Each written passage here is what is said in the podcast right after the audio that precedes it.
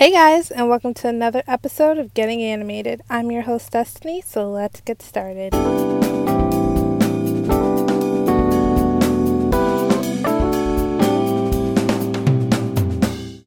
Happy New Year, everyone! Oh my goodness, it is 2018. This is the first episode of 2018. I'm super hype. I'm excited. I have a lot of stuff to go over with you guys today. First of all, today is actually a super awesome day because Anime Strike is gone! Woo!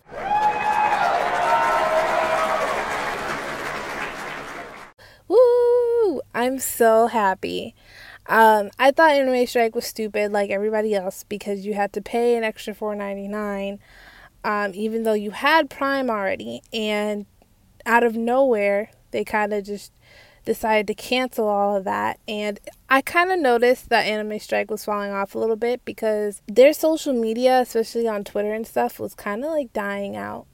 And I started noticing it, and I was like, okay, well, maybe they're like switching marketing people, or maybe they're just not as focused on the anime aspect as they should. Whatever the case may be, I'm super glad that they've came to this decision. I know um, and the YouTubers were really talking about this, and I just know a lot of people were saying that was the number one complaint was hiding the anime behind a double paywall. That's stupid and they were really just trying to make money off of us and they thought anime fans were stupid or something. Um, but if you have amazon prime you now are available to see all the great anime that they did have like girls last tour um, the inuyasha show that i was telling you about um, just so many dope ones definitely. So check that out if you don't have Amazon Prime, I just want to let, let you guys know because I know a lot of people are saying it's very expensive. Yes, it is $10 a month, but if you have a food stamps card, they will only charge you $5.99 a month. And if you have a student email or if you go to school, you're able to pay $45 for the whole year. So those are some ways to kind of save some money. I know Amazon Prime is very expensive, but um, those are some ways around it if you know anyone or anything like that who will let you use their student email. Next, for anime news, the New York based film distributor GKIDS has published an exclusive video clip featuring the climatic opening of Mary and the Witch's Flower, an animated series or animated film directed by Hirosh- Hiromasa Yonebashi I'm sorry, I know I butchered it. And animated by Studio Ponoc about a young girl who gets more than she bargains for when she discovers a magical flower and an enchanted broomstick. I'm actually really excited for this one. It reminds me a lot of Studio Ghibli, I'm not going to lie to you. And the art is just so cute and so beautiful. And I feel like this is going to be one of those films that you take a younger person to go see and both of you have a magical time. I feel like it's going to be one of those things that just brings the whole family together. So when it does come out, make sure you do check it out. In other news, Nintendo Switch becomes the fastest selling console of all time in the United States. That is pretty awesome. I'm so happy for Nintendo. I love them. I know Odyssey and Zelda had taken off when they first came out. I know that it's really hard to get your hands on one now. So I'm actually really, really, really proud of Nintendo for stepping back in there because I remember that Nintendo was going out of business. I remember the Wii wasn't doing that good and nothing was just bringing the sales in and I'm so happy that this was something that really put them back on the map and put them where they need to be financially as well. So, congratulations Nintendo.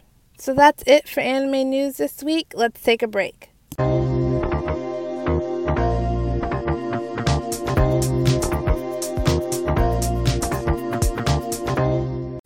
So, this week on Topic Time, I wanted to go over the first episode of a new anime series called A Place Further Than the Universe. Why I wanted to do this particular show um, one, because one of the new things that I will be doing on this podcast is first episode reviews. I think it gives everyone a clear cut look into the story, into what I'm thinking of the anime and things like that. And another reason why I started with this particular anime was because it's the first anime of 20 to 18 and of the new winter series. So I'm super, super hyped. Um, it is by Studio Madhouse. Um, and if you don't know who Studio Madhouse has done, they have done a lot. they have done, I think, um, One Punch Man. They've done um, Gunslinger Girl, Hunter Hunter.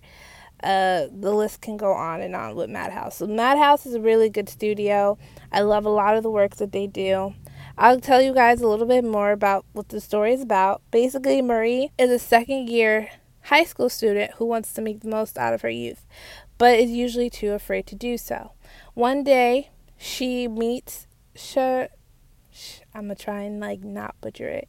Charisse. I'm gonna say Charisse. I know that's not her name in Japanese, but that's the way it's spelled. So I'm just gonna say Charisse. Charisse, a girl who has been saving up to travel to Antarctica to search for her missing mother.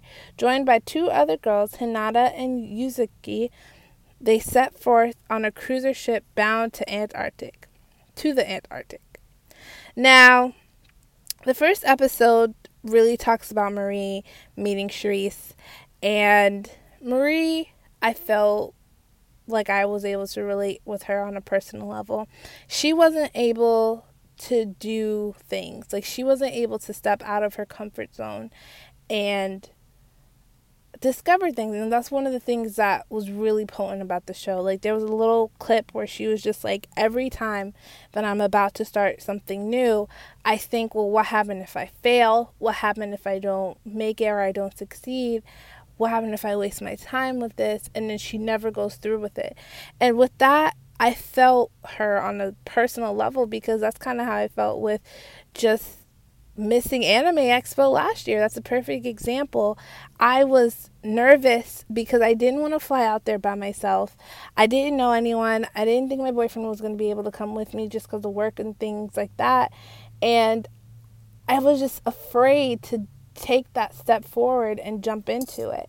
So then I just didn't end up going and I regretted it afterwards. So that's one of the things that you see throughout the show Marie, especially with the first episode, she was supposed to take a trip and she was talking to her best friend about it and then she was like well why didn't you go? And she's like well i was thinking you know i can't miss school and what happens if a meteor comes and hits me or what happened if the plane crashes? Like she just kept making excuse after excuse after excuse which is basically me. I make excuses for everything. So i really felt that. Um when she does meet Charisse later on in the show um i keep saying Charisse but i know that's not her name. Forgive me guys. But when she does meet her um yeah, I love Charisse's attitude of I'm going to go to Antarctica. Everyone kept laughing at her. Everyone saying, "Yeah, okay, girl. Are you sure you'll even be able to do it?" And she saves up money.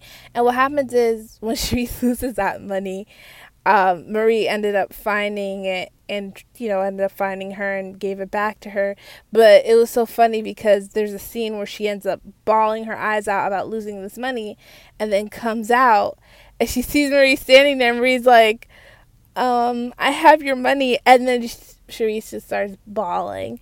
And she's just like, thank you. And they end up building just a bond through something like that. And you don't meet the other two girls in this first episode.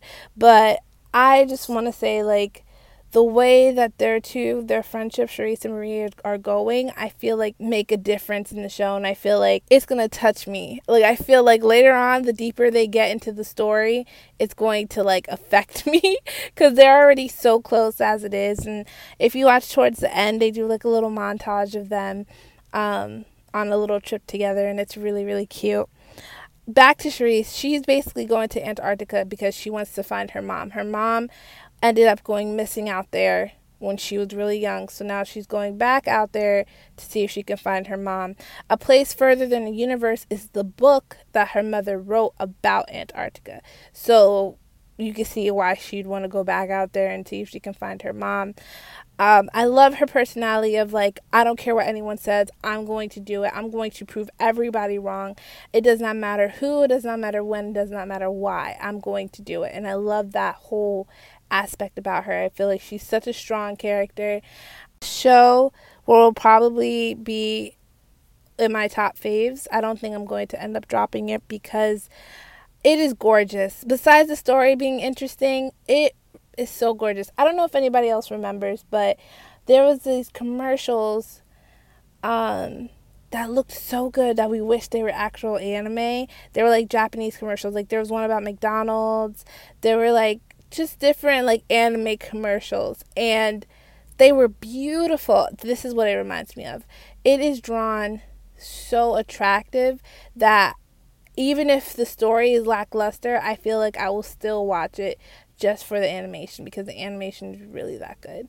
So that's my first little review on A Place Further Than the Universe. You can find it on Crunchyroll. I know it's available now and it's going to be coming out every week. Let me know what you guys think of the first episode. I probably might even do a watch along. Um, thank you guys for tuning in this week again. I know this one was kind of short, but I wanted to start off short, clean, simple, and to the point.